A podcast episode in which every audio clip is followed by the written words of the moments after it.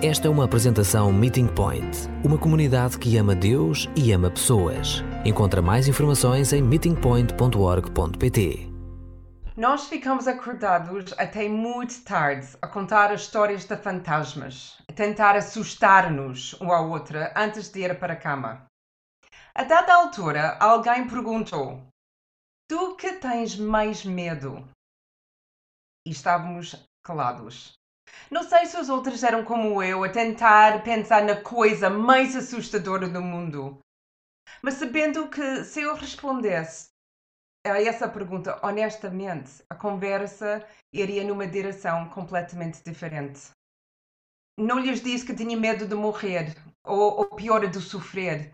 Não mencionei que às vezes tinha medo de que os meus pais morressem e eu ficasse sozinha.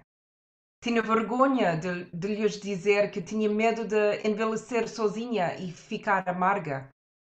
Tinha uma longa lista de medos, mas disse-lhe que tinha mais medo de cobras. Pareceu mais segura. Mas a Bíblia não nos conta histórias seguras e não esconde as verdades profundas que vivem nos nossos corações. A Bíblia fala-nos de homens e mulheres verdadeiras que lutaram com a vida e com Deus.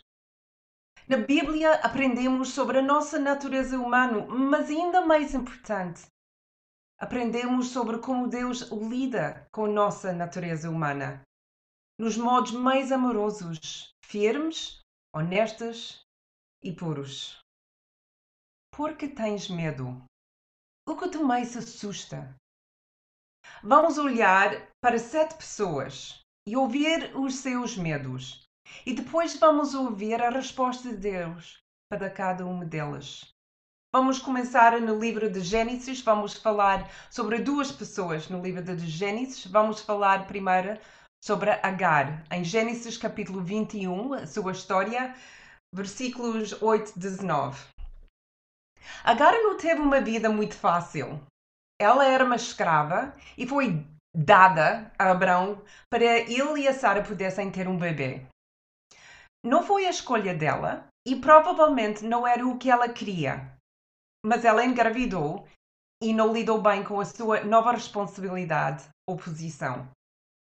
Abusou e pagou o preço por isso.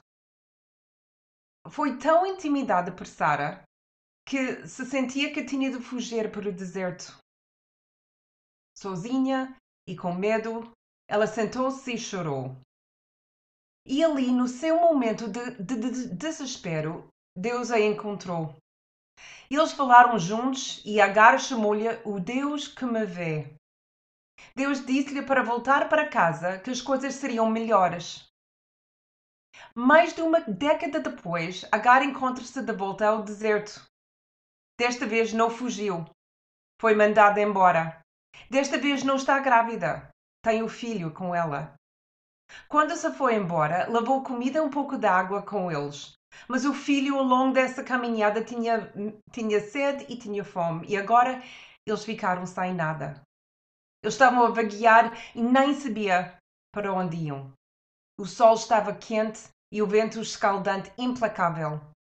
O filho estava cansado. Não ia durar muito neste calor era demais. Ela não queria ver o seu filho morrer e ela não queria deixá-lo a vê-la morrer. Então ela sentiu por baixo do único arbusto que encontra e ela vai-se embora. Mal conseguia vê-lo. E ele a chorar: Mamã, mamã, não vai embora, não vais embora. Mas ele está demasiado fraco para seguir. Ele está a morrer. Agar esqueceu-se sobre o Deus que a vê e sente-se tão só. Mas de repente Deus fala com ela e ela descobre que Deus não é só o Deus que vê, mas também Ele é o Deus que ouve. Ele não está longe e ela não está sozinha. Não há necessidade de lhe perguntar por que tens medo. Deus sabe porque ela tem medo e Ele está lá para confortá-la. Ele ouviu Agar chorar e ouviu o grito do seu filho. E ele está lá para resgatá-los. E ele faz. Por que tens medo? Tenho medo de morrer sozinho ou de ver alguém que amo morrer. Saltamos mais alguns capítulos para frente e vamos estar com José. Gênesis capítulo 40. José com Agar nem sempre lidou com as suas responsabilidades. Agar foi indelicado com a Sara e José foi arrogante com os seus irmãos. Ambos foram, de maneiras diferentes, expulsos da sua casa.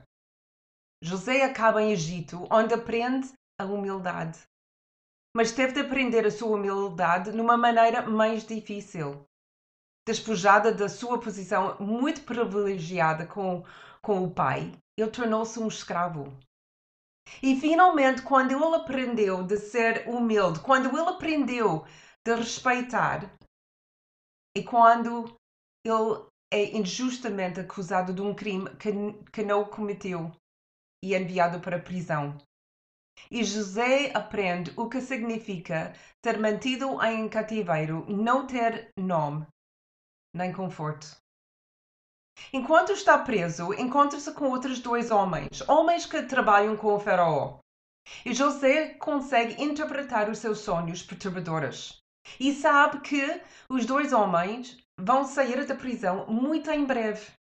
Alguns dias depois, os homens são libertados, tal como José disse. E José só pergunta uma coisa: Faz favor de lembrar o meu caso ao Faraó, para que eu possa sair desta prisão. E os dias passam e ninguém vê. Bem, ninguém virá para ele por mais de dois anos. Mas quando José é lembrado, a sua salvação é completa. Ele é o homem que sabe esperar e como caminhar com Deus. José está pronto para servir. Deus literalmente tirou-o por fora do poço e colocou-o na segunda posição mais alta de Egito. Por que tens medo? Tenho medo de ser esquecido, deixado para trás, ignorado. Tenho medo de que ninguém se importe comigo. Continuamos no Velho Testamento mais alguns livros para frente, até chegamos ao livro da Ruth. E onde encontramos Neomia, no, na Bíblia para, para todos, ou Noemi. E ela era casada e tinha dois filhos quando o fome chegou a Belém. O seu marido decidiu que era melhor ir embora do que ficar. Ela podia ter escolhido de forma diferente, mas a escolha não foi dela. Encontraram um país que parecia próspero e instalaram-se lá. E os filhos cresceram e apaixonaram-se pelas raparigas da Moab. Ela podia ter escolhido mulheres diferentes, mas, mais uma vez, a escolha não foi dela. E então aqui o pesadelo começou. Primeiro o seu marido morreu e depois os dois filhos. E agora ela é uma estrangeira sem marido e sem filhos. Não havia ninguém para cuidar dela, ninguém para proteger. Não teria uma linha, uh, linha familiar, acabaria na miséria, miséria, sozinha e esquecida. Foi então que ela decide de voltar para casa. E o plano dela era regressar à sua casa sozinha, e esperar que alguém tivesse pena dela. Mas as suas noras queriam ficar com ela. Noemi insistiu com as duas. Estavam muito melhor sem ela e ela sabia isto. Uma concordou e virou as costas, mas Ruth, Ruth recusou-se a deixar. Então as duas mulheres foram para Belém. Mas em vez de uma alegre reunião com a sua família, Noemi estava zangada amarga e com medo. Não era assim que imaginava sua vida ia acabar. Mas Deus tinha um plano criativo, uma outra história de redenção preparada. Ruth e Noemi não acabariam sozinhas e abandonadas. Acabariam surpreendidas pela alegria e lindamente inseridas na genealogia de Jesus. Todos fazemos planos para as nossas vidas e temos esperança de como serão as nossas vidas. Nunca sonhamos que ficaremos sós. Não planeamos ficar solteiros e não ter uma família. Não planeamos que o nosso marido ou nossa mulher morra tão cedo e deixe-nos criar os nossos filhos sozinhos. Mantemos a ideia da morte dos nossos filhos longe das nossas mentes. É tudo demasiado difícil para lidar. Por que tens medo? Tenho medo de ficar sozinho, sem marido ou uma mulher e sem filhos. Tenho medo de sentir abandonado e isolado. E aqui entramos no Novo Testamento. Mateus capítulo 8, versículo 23 a 28. E vamos ver uma história sobre os discípulos. Pode parecer estranho que pescadores experientes tenham medo de estar num barco. Eles devem ter enfrentado muitas tempestades ao longo da sua carreira. Certamente, eles sabiam como e o que fazer. O que a história deles me diz é que esta não foi uma tempestade comum. Se, se assustava um pescador, esta é uma situação muito perigosa. O barco começa a encher com água e os discípulos sabem que vão afundar. Fazem tudo o que podem. E de repente alguém lembra de chamar Jesus. Onde ele está? Alguém grita: Ele está a dormir! E todas olham para o mensageiro com choque. A dormir? Agora? Impossível! Mas quando eles encontram Jesus, ele está realmente a dormir. Acordam Jesus em pânico. Como se atreve a dormir quando estão a desmoronar-se? A tradução, o livro, diz assim: Mestra, não te preocupa que estamos quase a morrer? E aqui está. Pior do que qualquer tempestade, pior do que qualquer perigo, é o medo que, de que Jesus é, é o medo que Jesus não se preocupa com eles. Mas Jesus preocupa muito. Mas Jesus sabe muito mais do que eles. Ele sabe que há tantas situações mais perigosas do que esta e eles vão precisar de enfrentar esta tempestade e muitos outros. E Jesus consegue salvá-los desta tempestade, tal como ele consegue protegê-los dos outros. A questão não é se Jesus se importa. A questão é se eles vão acreditar que ele importa. Por que tens medo? Tenho medo porque o mundo parece caótico e fora do meu controle. Tenho medo porque parece que nem Jesus se importa comigo. Marcos, capítulo 5, 25 a 34. A mulher doente. Sempre me pergunto como se sentiu, sentiu essa mulher no primeiro dia da sua doença. E eu acho que nem sabia que ela estava doente. Ela provavelmente pensou que este era mais um ciclo normal de ser mulher e numa semana ou assim voltaria a fazer as coisas que normalmente fazia. Mas depois da primeira semana as coisas não mudaram. Então ela falou com o seu marido sobre isso, mas ele disse-lhe para esperar. E ela esperou. Mas na semana seguinte ela começou a sentir-se solitária. O marido não podia tocá-la e ela ficava lá dentro da casa e todas as semanas via as suas amigas ir ao templo. E ela tinha saudades disso. Quanto tempo teria de ficar presa? Semanas passaram-se para as mesas que se transformaram em anos. Doze anos. Seu marido a ah, tinha deixado para uma mulher saudável com quem ele podia estar. As suas amigas tinham-se mudado para outras amizades. E além disto, estavam ocupados com as suas famílias, algo que ela não tinha. Ela ficou perto do templo o mais possível, só para tentar sentir parte de algo maior do que ela mesma. Mas assim que alguém a reconheceu, gritar, gritaram-lhe para, para ir para casa e ficar de quarentena. Ela provavelmente não devia estar na rua naquele dia. Ela não devia estar tão perto das outras pessoas. E era proibido tocar no homem que passava por ela. Mas, mas ela tinha ouvido falar dele. As coisas que as pessoas diziam sobre ele. Como ensinava, como alimentava os pobres, como, como curou aqueles que estavam doentes. Talvez, só talvez pudesse curá-la, nem sequer, sequer saber. Então ela fingia largar uh, algo e, enquanto se inclinava para fingir que a apanhava, estendeu a mão e tocou no manto do homem. E tudo parou. Soube no instante que ela estava curada. Mas o homem também tinha parado. Exigiu saber quem o tinha tocado. Ela não podia dizer-lhe, obviamente. O que ela tinha feito era errado. Olhou em volta, em volta e esperou que os discípulos o convencessem que, que não podiam descobrir a verdade. Mas ele insistiu. Ela não tinha intenção de falar, mas de repente vai-lhe um som da própria boca. Fui eu. O que ela fez? Nunca teria sabido. E agora o que vai acontecer? Castigo? Humilhação? Rejeição?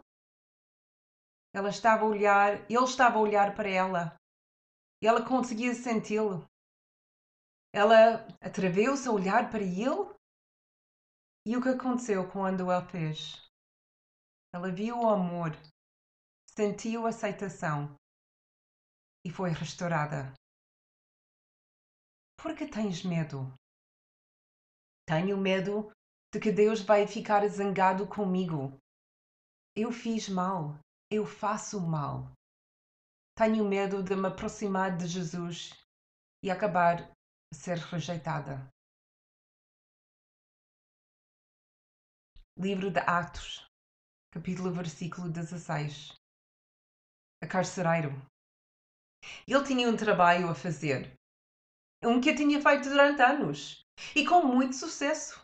Nunca ninguém tinha escapado da prisão, não enquanto estava no comando. Se estivesses na prisão dele, havia uma boa razão para isso. Se estivesse lá dentro, ficavas lá até Roma dizer que podias ir embora. Mas os dois homens que entraram na sua prisão recentemente são estranhos. Não lutaram, nem gritaram ou maldiçoaram quando foram trazidos. Não se queixaram, nem se recusaram a comer, nem criticaram a comida ou o cheiro do lugar. Honestamente, eram prisioneiros perfeitos, ideais. Parecia estranho que fossem colocados sob a segurança máximo. Verdadeiros riscos de fuga, foi-lhe dito. Mas a outra coisa que a carcereira reparou sobre esses dois homens era que eles gostavam de falar. O tempo todo. Sempre que ele passava para a cela, perguntavam-lhe em quem ou no que acreditava. Perguntaram-lhe se, se lhe podiam falar sobre Jesus. Não, era a resposta comum. Então, uma noite, um terremoto. Toda a prisão tremeu e o carcereiro podia ouvir que as portas se tinham aberto e que os prisioneiros não estavam acorrentados. E ele imaginava pior: todos estavam a fugir. E ele não podia viver com isso. Era muito melhor morrer com honra pela sua própria mão do que ser açucatado sem honra. Puxou a espada para pôr fim à vida. Mas depois ouvia um dos homens gritar: Para! Não fazes isso. Estamos todos aqui. E quando o carcereiro entrou à prisão, encontrou todos os homens onde o tinha deixados. Ele chegou à cela onde estavam Paulo e Silas. Estes dois homens que tinham ouvido cantar mais cedo naquela noite. Ele queria cantar canções como eles cantaram. Ele queria ter algo de bom para falar, como eles tinham. Ele estava confuso. Ele não tinha ido à escola, não percebia do que estes homens estavam a falar. Também não se sentiu particularmente religioso. Sinceramente, não tinha de certeza se havia um Deus ou não. Mas depois dessa noite, talvez devesse tentar. Atreva-se?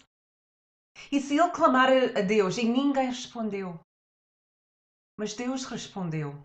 E este homem e a sua família entraram no reino de Deus. E eles sentiriam alegria e liberdade que nunca haviam conhecidas antes. Porque tens medo. Tenho medo do desconhecido, de dar um salto de fé. Apocalipse capítulo 2, versículo 9 a 19. A Igreja. Das sete igrejas do livro do Apocalipse, Esmirna foi a igreja mais atacada. Sofria de perseguição religiosa e cultural. Roma os odiava e os judeus também. Perderam as suas casas, os seus negócios, o seu bom nome, a sua dignidade e, eventualmente, as suas vidas. Para eles, as coisas pareciam completamente desesperadas. Quando mais se agarravam a Jesus, mais dor pareciam suportar. Quando finalmente receberam essa carta de João, o que leram deve, ser, deve ter sido um desafio enorme. Eles descobriram que Jesus realmente viu o seu sofrimento, mas em vez de removê-lo, o seu sofrimento estava prestes a piorar. Quanto mais poderiam suportar? Mas aguentaram. Na verdade, a igreja em Esmirna ainda existe. É a única igreja das sete que tem perdurado desde o tempo de João. Como é que eles fizeram? Como podemos suportar sofrimento, perseguição e exílio? Como lidamos com a silenciação da nossa voz? As nossas liberdades foram uh, removidas, os nossos corpos partidos, as nossas famílias foram-nos tirados. Só se mantemos os nossos corações, mentes e olhos fixos em Jesus. Por que tens medo? Tenho medo de sofrer, de ser silenciado, de não conseguir aguentar a perseguição. Porque tu tens medo pode identificar-se com um ou mais dessas pessoas? Ter medo não é o problema. Saber onde procurar ajuda pode ser a nossa dificuldade. A resposta nunca está em coisas ou em outras pessoas. A nossa ajuda está sempre com Jesus, que está sempre pronto para ser a nossa fortaleza, para nos abraçar, para nos carregar e para nos resgatar. A Bíblia não, não dá-nos apenas histórias, também nos dá respostas. Aqui está uma pequena amostra de lugares onde podemos olhar para cada uma destes medos. Esta não é uma lista exaustiva. Eu tenho medo de morrer sozinho ou de ver alguém que amo morrer. Salmo 73, versículo 23 a 26. No entanto, tenho estado sempre contigo. Tu conduzes-me pela mão, guias-me ao teu convívio e has de receber-me com honras. Quem tenho eu no céu além de ti? Na terra só desejo estar contigo. Ainda que o meu ser se esteja a consumir, Deus é quem dá força ao meu coração. Ele é a minha herança para sempre. Tenho medo de ser esquecido, deixado para trás, ignorado, tenho medo de que ninguém se importa. Isaías 41, versículo 10. Não tenhas medo, porque estou contigo. Não te aflijas, porque sou o teu Deus. Eu torno-te forte, eu ajudo-te, eu protejo-te com a minha mão direita vitoriosa. Eu tenho medo de ficar sozinho, sem marido ou uma mulher e sem filhos, tenho medo de sentir abandonado, isolado. Marcos capítulo 10, versículo 29 e 30. Jesus respondeu: Pois eu garanto-vos que todo aquele que tenha deixado casa, irmãos, irmãs, mãe, pai e filhos, ou terras por minha causa e por causa do Evangelho, receberá cem vezes mais, ainda neste mundo, em casas, irmãos, irmãs, mães, filhos e terras, e também perseguições e no outro mundo receberá a vida eterna. Tenho medo porque o mundo parece caótico e fora do meu controle. Tenho medo porque parece que nem Jesus se importa comigo. Mateus 10, 26 a 30. Não tenham medo deles. Não há nada encoberto que não, não venha a descobrir-se, nem há nada escondido que não venha a saber-se. O que eu vos digo em segredo, digam-no à luz do dia, e aquele que vos é dito ao ouvido, apregoem-no em cima nos telhados. Também não, há, também não devem ter medo dos que matam o corpo, mas não podem matar a alma. Temam antes a Deus, pode fazer perder tanto o corpo como a alma no inferno. Não se vendem dois pássaros por uma moeda? No entanto, nenhum só deles cai ao chão sem o vosso Pai querer. Até os cabelos da vossa cabeça estão todos contados.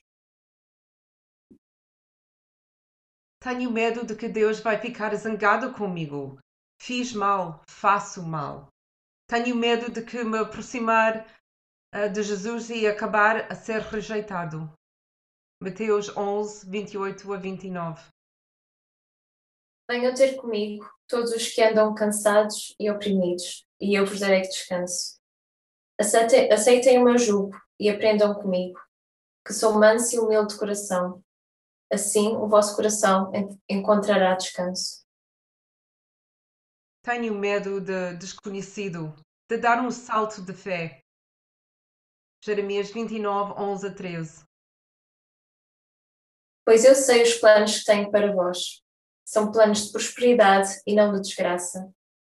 Planos que se concretizarão num futuro de esperança. Se me invocarem e me prestarem culto, eu atenderei os vossos pedidos. Buscar-me-ão e me acharão quando me buscarem de todo o vosso coração. Se me procurarem de todo o vosso coração. Tenho medo de sofrer, de ser silenciado, de não conseguir aguentar a perseguição. Hebreus 13, 6. É por isso que podemos dizer confiadamente: O Senhor é quem me ajuda. Não tenho medo de nada. Que mal poderão fazer os homens? Porque tens medo.